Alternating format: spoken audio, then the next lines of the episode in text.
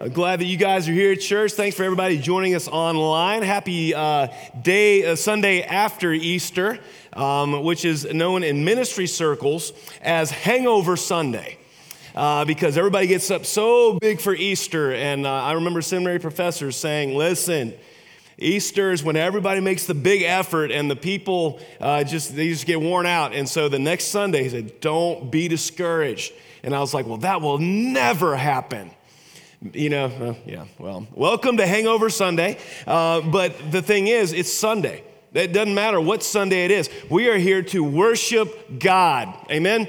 That's what we're here. We're here to experience community. We're here to worship. We're here to here to, uh, to learn from what God's Word has to say for us. So we're going to dive right in. If you guys know, we are in the in a series on the Prodigal Son, part two. And this is simply called The Pouting Prodigal. I, I love this. Um, in Luke chapter fifteen, last week, we talked about the younger son that went away and squandered his inheritance. We talked about what inheritance was and how we are squandering our inheritance as a nation, as, as people. Um, and, and when the prodigal son came to his senses, he went back and realized he wanted the reconnection with his father. He wasn't interested in what his father could give him. He, could, he was only interested in, in re- reestablishing that relationship. And that is the first part. And everybody like for the story to end there, but Jesus doesn't end the story there. There's another brother, an older brother that we see here in verse twenty-five, Luke chapter fifteen. This is after the prodigal son has come home and there's a big party. So check this out. Meanwhile, the older son was in the field. When he came near the house, he heard music and dancing. Now, to pouting prodigals, the sound of music and dancing is abhorrent. We don't do that kind of stuff around here. Music and dancing, how odd, how awful, how terrible. Think about that, right? Uh, we, so he called one of the servants and asked him what was going on. Your brother's come, he replied, and your father's killed the fattened calf because he has him back safe and sound. The older brother became angry and refused to go in, so his father went out and pleaded with him. Okay, so set the stage here. Here's a dutiful older brother who's always done everything right and is, and didn't go away, didn't do all the bad stuff that the younger his younger brother did. And so when the younger brother comes back and receives a royal treatment, he's angry. He doesn't like it. And his father goes out and talks with him. And, uh, and his son goes out and pleads with him and says, son, don't be this way.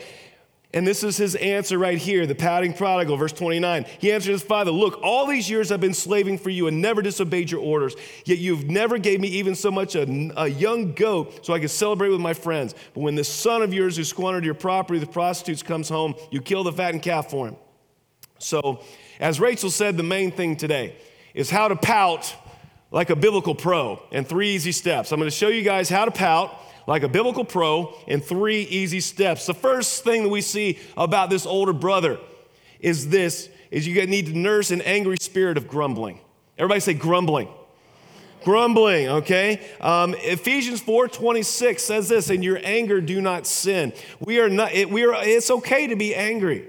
It is okay to be angry. Anger is just an emotion that comes from when you don't think, when, when something has been taken from you, when you don't think you're being treated fairly, something's been taken from you. That is the cause of anger, not getting what you want. Okay? So this is how you tell if you have, if you are nursing an angry spirit of grumbling. Okay? The uh, angry spirit of grumbling is different from being angry. Anger is an emotion, comes and goes. It's okay. Jesus says, hey, you can be angry. In your anger, don't sin.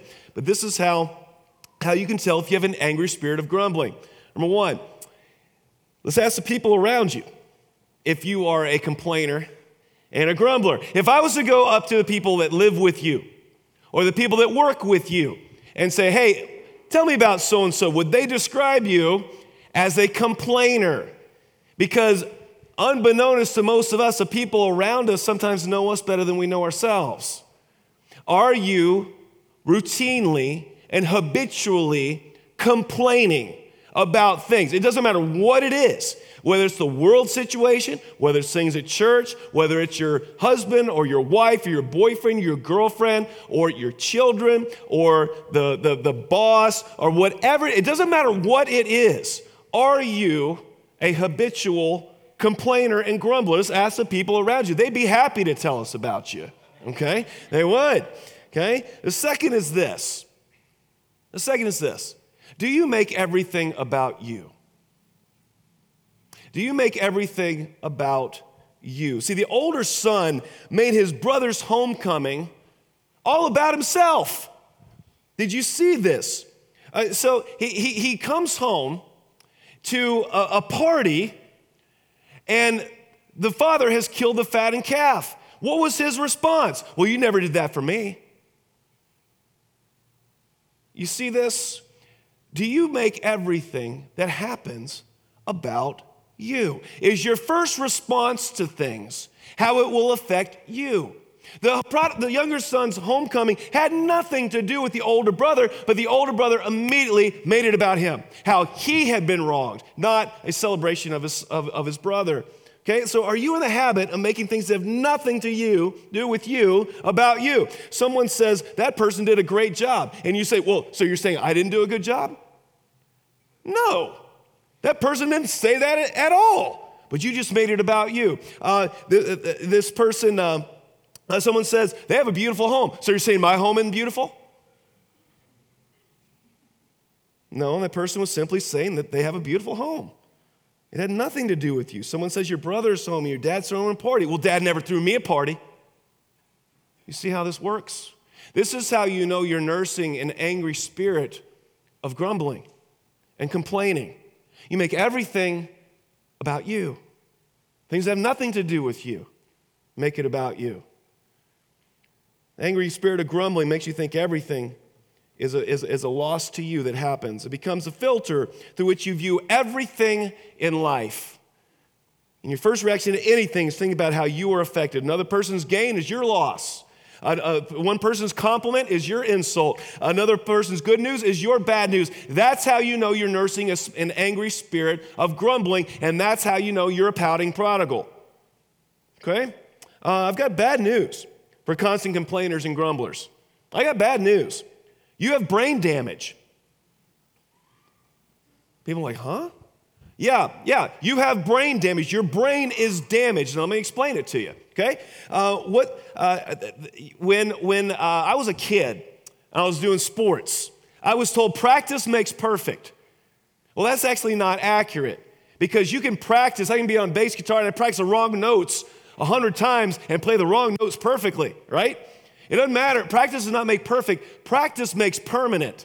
So whatever you, if you're an athlete and you, you the athletes will pray, take the same shot a hundred times, a thousand times. They kick the soccer ball the same same time, uh, a hundred, a thousand times, so that they develop muscle memory. Your brain rewires itself to what you constantly do. Now, if you are a complainer and a grumbler, your brain is damaged. Your, you have rewired your brain to see the bad, to see the negative. And so your, your, your, your brain says, okay, well, this person's complaining, okay, let's make it easier. And neural pathways, it's been proven by psychiatrists, neural pathways are, are, are, are made it easier, like the path is made clear for you to be a complainer. So the more you complain, the more you'll complain.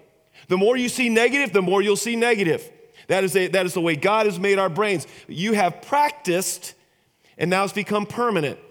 Just like an addict's brain has been rewired to desire the drug, the complainer's brain is rewired to see the negative, to see what's awful, to see what's terrible, to see how everybody's against you. You have brain damage. And the more you complain, the more you damage your brain. The more you grumble, the more you damage your brain. You know, I, I could be a millionaire entrepreneur right now if I was to start up complainers' detoxes clinics. You know, send, send, like, like your coworkers send you there. Like court order you to go there because they, they're tired of hearing you complain about everything. You know, thirty-day detox. I could be a million. Any entrepreneurs out there, that, that, I, you'd be a millionaire overnight. If we could send people to a complainer's detox facility because you have damaged your brain. See, this, this shows an incredible sense of self-centeredness. This older brother was nursing an, a, an angry spirit of grumbling. The Bible tells us something radically different in Philippians two fourteen. Philippians two fourteen, Paul tells us this: do everything without grumbling and complaining. Do everything without grumbling and complaining. Now, as an American, I'm speaking to some Americans here. Americans, we are constant complainers. We complain about everything. I have never met a more dissatisfied, complaining, grumbling group of people as I have the people of, of my home country. We really are. You go outside of America, you don't hear half the complaining that you hear here in this nation. And Paul's message in, in Philippians two fourteen says, do everything without grumbling, complaining. Great message for America. Well, you say, well, how dare Paul tell me that? He doesn't know me. He isn't in my situation. You're right. Paul wrote that from a Roman jail. Okay, he, if anyone had the right to complain or grumble, it would be Paul, because he was arrested unjustly. He had, had uh, um, uh, charges fabricated against him, and he was facing execution for simply serving God. If anybody wanted to grumble and complain, it'd be Paul, and he'd be justified for it, because he was treated unfairly. Yet from the middle of that situation, he writes, do everything without grumbling and complaining. All right? So maybe if Paul isn't complaining about being falsely imprisoned and about to be executed under false pretenses, and he's not going to complain about it, maybe I can throttle back my complaining too. Okay? Many times, though, outbursts like we see from the son here are from a growing sense of resentment. The, the, the, the resentment towards a person grows, and it boils out into, into these types of outbursts. Uh, it often comes from an insecure fight for respect. It really does. A little insight into, into, our, uh, into our psyches. Uh, everyone wants respect. But if you're constantly fighting for it, feeling like you're having to fight for respect, that may mean you don't respect yourself. And I would imagine that's going on in this older brother's mind. You don't respect yourself. So the antidote to this angry spirit of grumbling is this: pray honestly and honor everyone. You know, the thing that I like about the older son is the older son doesn't pull any punches when he talks to his dad. I think Jesus did that on purpose. He was saying, listen, you can be honest with God. You can pray honestly. Lord, I'm having trouble with this, and I don't think you're doing the right thing. You can say that. You, you can, because God knows it's already in your heart. He already knows it. He just wants you to be honest enough to tell him. And so the older brother tells his dad what's exactly what's going on, to his credit. I love that. How honest, how gut-level honesty is with God. You know, Christians are the weirdest people in the world. The one person that can do anything about our situation, we don't pray to. We, we don't tell them the real truth. And we tell a whole bunch of people who can't do anything about it, we tell them the truth, but we don't tell God the truth. Huh? How about we reverse that? How about we tell the one person that can actually do something about your situation, God, let's tell him the truth. And the people around you who can't do anything, and it's none of their business, they don't, probably don't want to hear it anyway. Okay? See, guys, resentment is caused by unforgiveness. And unforgiveness grows into resentment. Resentment moves you far from reality where you can't see the truth. See, the older brother, his resentment had depersonalized his brother into where, where he could only see his brother's faults. And I guarantee there are people in here whose resentment and unforgiveness has, there's somebody in your life you have depersonalized. And you can't even see them for who they are. You can only see how wrong they are, how bad they are, how badly they've treated you. That's all. That's the only thing you can see. And that happens. And that's what causes you to be a pouting prodigal. Forgiveness and becoming others-centered is the antidote for an angry spirit of grumbling. And Jesus shows that grumbling and complaining have no life, no, no part in the life of a Christian. So if you're a grumbler or complainer, I've got good news for you. There's grace for you. But I've also got bad news for you, that you're grumbling and complaining has no place in the life of a Christian. Okay, the second way to pout like a biblical pro is this: have an exaggerated sense of goodness, specifically your own goodness. Okay, an exaggerated sense of goodness. Look at verse twenty-nine through thirty. He answered, Father, look, all these years I've been slaving for you and never disobeyed your orders. Come back to that. Yet you never gave me such a uh, young goat so I could celebrate with my friends. A son of yours has squandered property with prostitutes, comes home, you kill a fattened calf. Well, I was teaching this story uh, to a group of V B S kids a few years ago. And I'm not going to say who the kid was, because the kid's still here, all right? I'm not going to tell who the kid was, but it's awesome, okay? I was teaching this story and and about, about the, the prodigal son and, and, and everything like that, and we'd gotten to the part of the older brother, and I asked the question, who wasn't happy that the young that the younger son came home? And one kid raised his hand and goes, the fat calf. yeah, yeah, yeah, yeah. Yep, very true. Now, uh, you know, completely unrelated, the same group of V B S kids that same week, this kid was on fire, okay?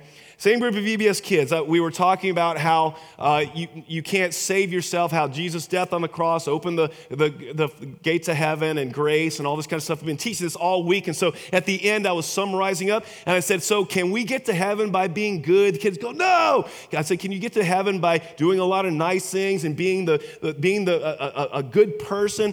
And, uh, and they were like, no! And I said, so how do you get to heaven? Same kid raises his hand and goes, you gotta be dead.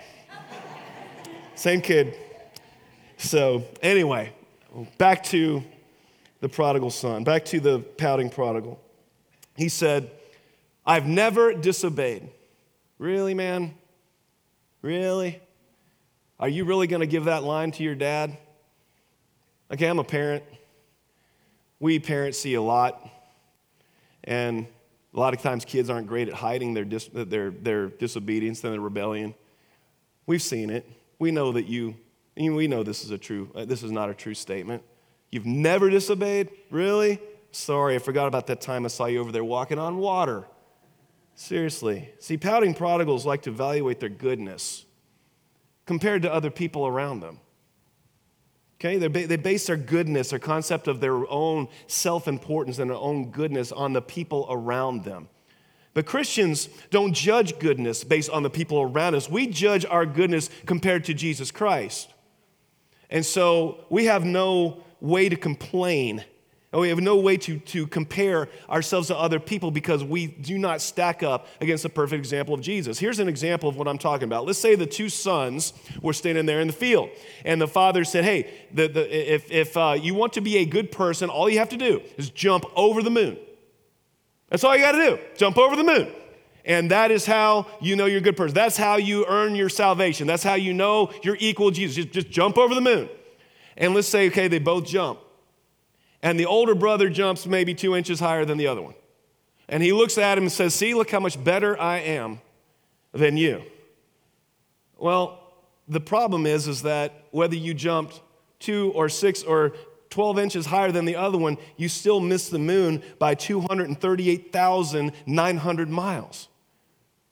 You see, see that is that is what we see. We see this over this exaggerated sense of his own goodness because he is comparing himself to people around him. And guys, I don't want you to make that same mistake. We do not compare ourselves to the people around us because we're all broken. We're all trying to jump over the moon and jumping maybe a foot or two. We're all, every one of us, every person out there on the street, everyone in here, none of us stack up next to Jesus Christ. So we don't compare ourselves to the people around us. We compare ourselves to Christ, and that's how we know we need his grace. Okay? But pouting prodigals always evaluate their goodness based on people around them. You may be good compared to the people around you. Congratulations. But they're not the standard. Jesus is, okay? And then he says, this son of yours. That's your brother, man. But you're talking to your dad, and you say, this son of yours? I have never, even when I've been mad at my brother, referred to my brother, to my dad as this son of yours. I have never disowned him. I've called him by his name. I've called him a few names. But I've never called him this son of yours. I've never disowned him, okay? That's exactly what this brother is doing. See, we see this, this self-righteousness in this older brother. It's so smug, and it's so othering.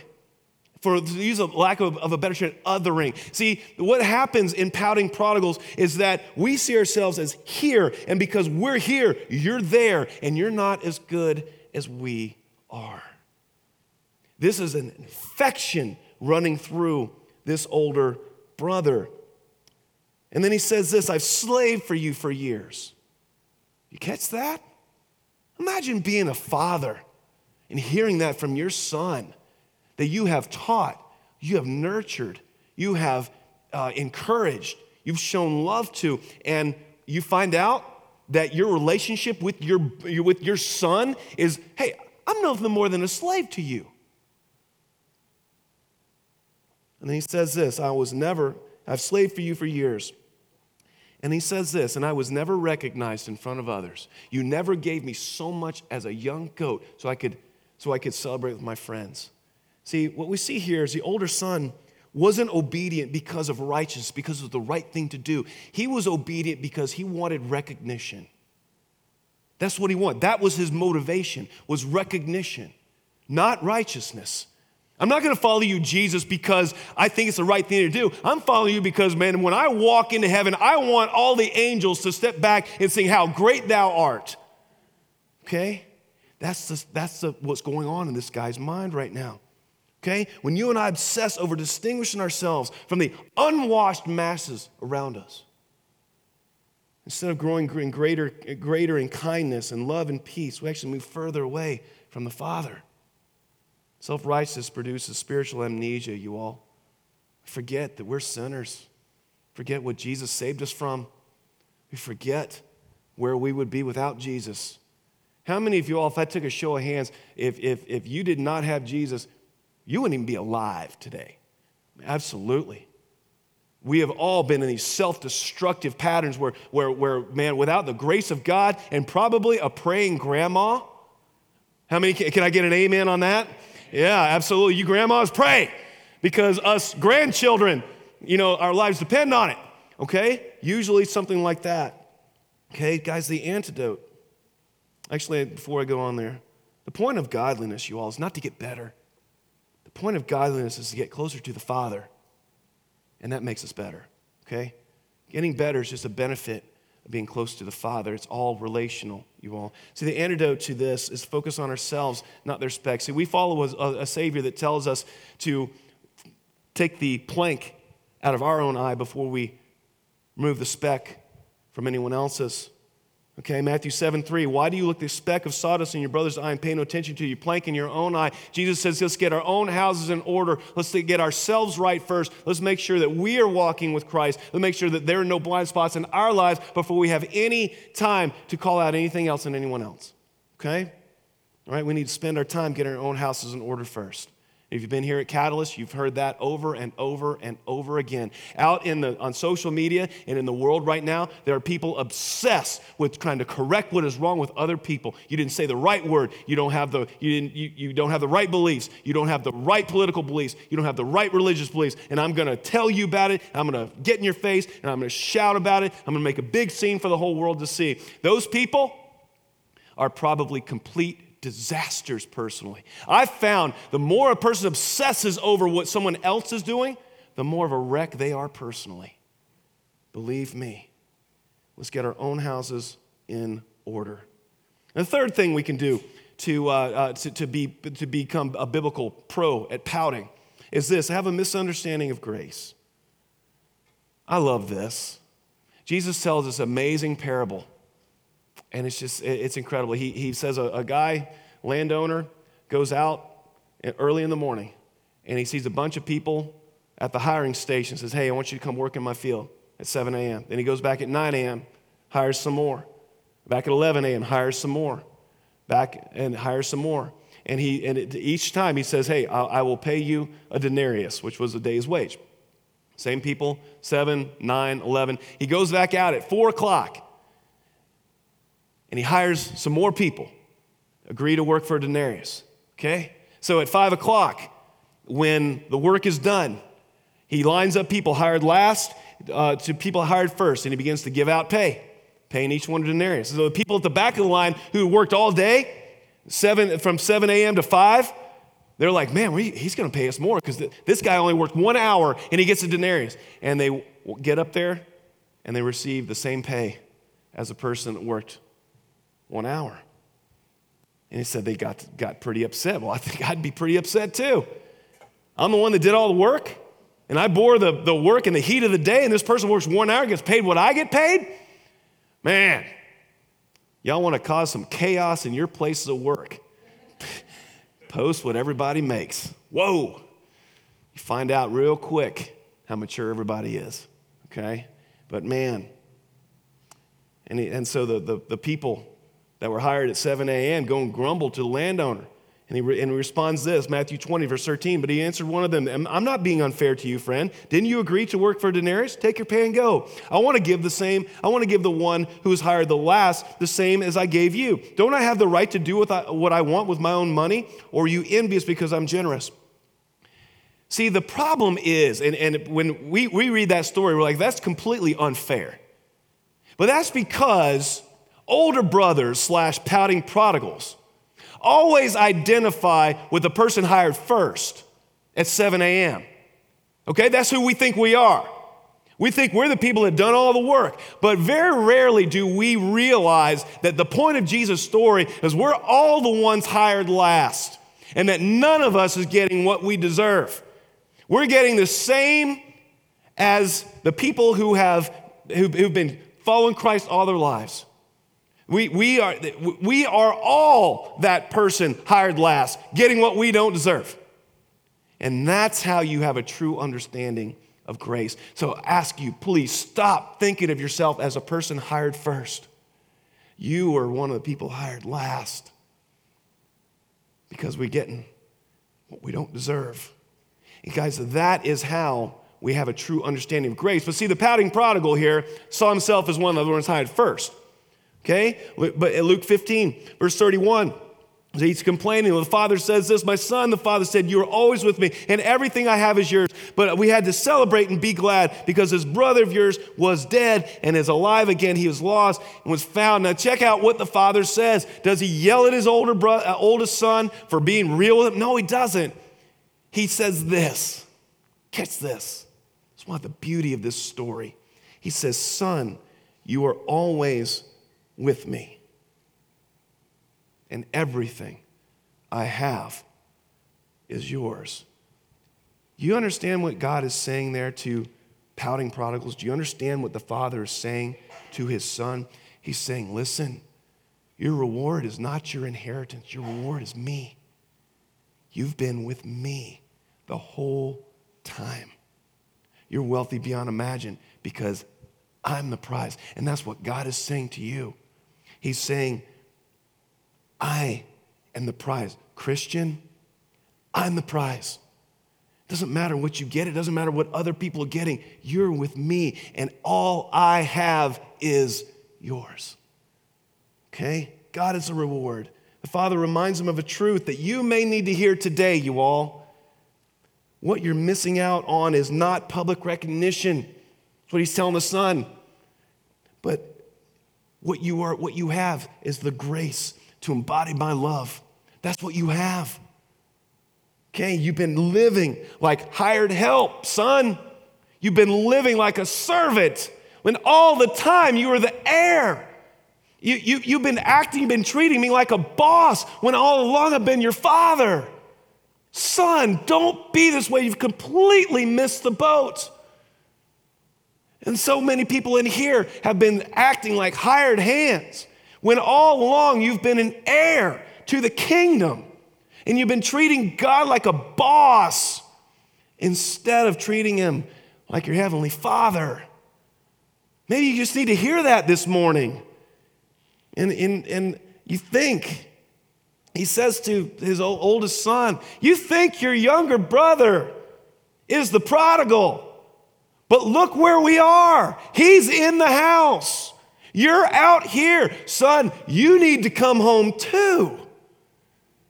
You're just as lost as my younger son, and you don't even see it. At least the younger son saw that he was lost, and he knew it was his fault, and he's not making any rationalizations or any justifications. He just came back, and you are still outside. Who's having the party, older brother? It's the younger one. You're out here feeling sorry for yourself, and you're missing the party. You're missing my love. You're missing the relationship with me because you're upset that I would dare to love a wayward son. Christians in churches, how many of us have that spirit within us today? Well, maybe you need to come home too. The antidote to this misunderstanding of grace we see in the Father's words. He says, join my joy. Join my joy. Older brother, pouting prodigal, stop pouting and join my joy. We had to celebrate. It's not an option, what the Father says. You understand, this is not your brother's party. Everybody get this. This is not your brother's party, pouting prodigal. This is my party, and my grace and my goodness and my forgiveness are on full display for the world to see. This is not a party for the prodigal son, for the younger son. This is a party for me to show the world the kind of person I am, and I want you to come in and join with me in that joy. You understand the party was not for the younger son? His party for the Father, because he wanted to show his grace. He wanted to, he wanted to throw a party, and it shouted his goodness to all the neighbors, to the world, and now two thousand years later. Okay? We're resentful, you guys. I found this. We try to get happy people to join us in our misery. We can't jolt God out of his joy, though. The pouting Christian, pouting prodigal, tries to get God to join him in his misery or her misery. Did you know that? Have you ever done that before? God, I can't believe you're doing this. God's like, hey, there's a party over here. Come on, come on, join my joy. God, I, I, I can't, how can I rejoice with the way things are? You're dropping the ball all over the place. Um, that, that's, uh, that, that's a very uh, uneducated response, but uh, come on, come on, join my party. And the pouting prodigals always try to get God to join them in their misery. Try to get other Christians to join them in their misery and their pouting, always. And I've seen it firsthand. But there's a party that God is throwing, and so many of us will miss it. We'll miss it because we have this misunderstanding of God's grace. Such a such a terrible missing of God's grace. Is is there any? Are you nursing a spirit of of, of complaining and grumbling? Are you nursing that right now? I want to ask you by the power of the Holy Spirit to break that here this morning. Are, are Are, are you, do you have this misunderstanding of grace where you think that you're one of the people hired first and you've done all the work and these other people are just getting in scot-free and, and they had, I want to ask you to break that by the power of the Holy Spirit this morning. Do you have an exaggerated sense of your own goodness? Really? You think you walk on water? Are you looking at other people and, and seeing what is wrong in them rather than trying to fix what's wrong in here? I want to ask you by the power of the Holy Spirit to break that this morning. Guys, there are two lost sons in this story at the beginning. And there's still one lost son at the end. The pouting prodigal was just as lost as his brother. And I have a feeling that maybe there's some people that are lost in here that have never wandered away, never done anything bad, but you're just as lost because you're a pouting prodigal. So do some business with the Lord this week. Don't miss the party. Don't miss the party. Okay? All right? So three ways to pout like a biblical pro. Let's eradicate them from our lives and from this church. All right? You guys are awesome. God bless you. I'll see you next Sunday. Bye-bye.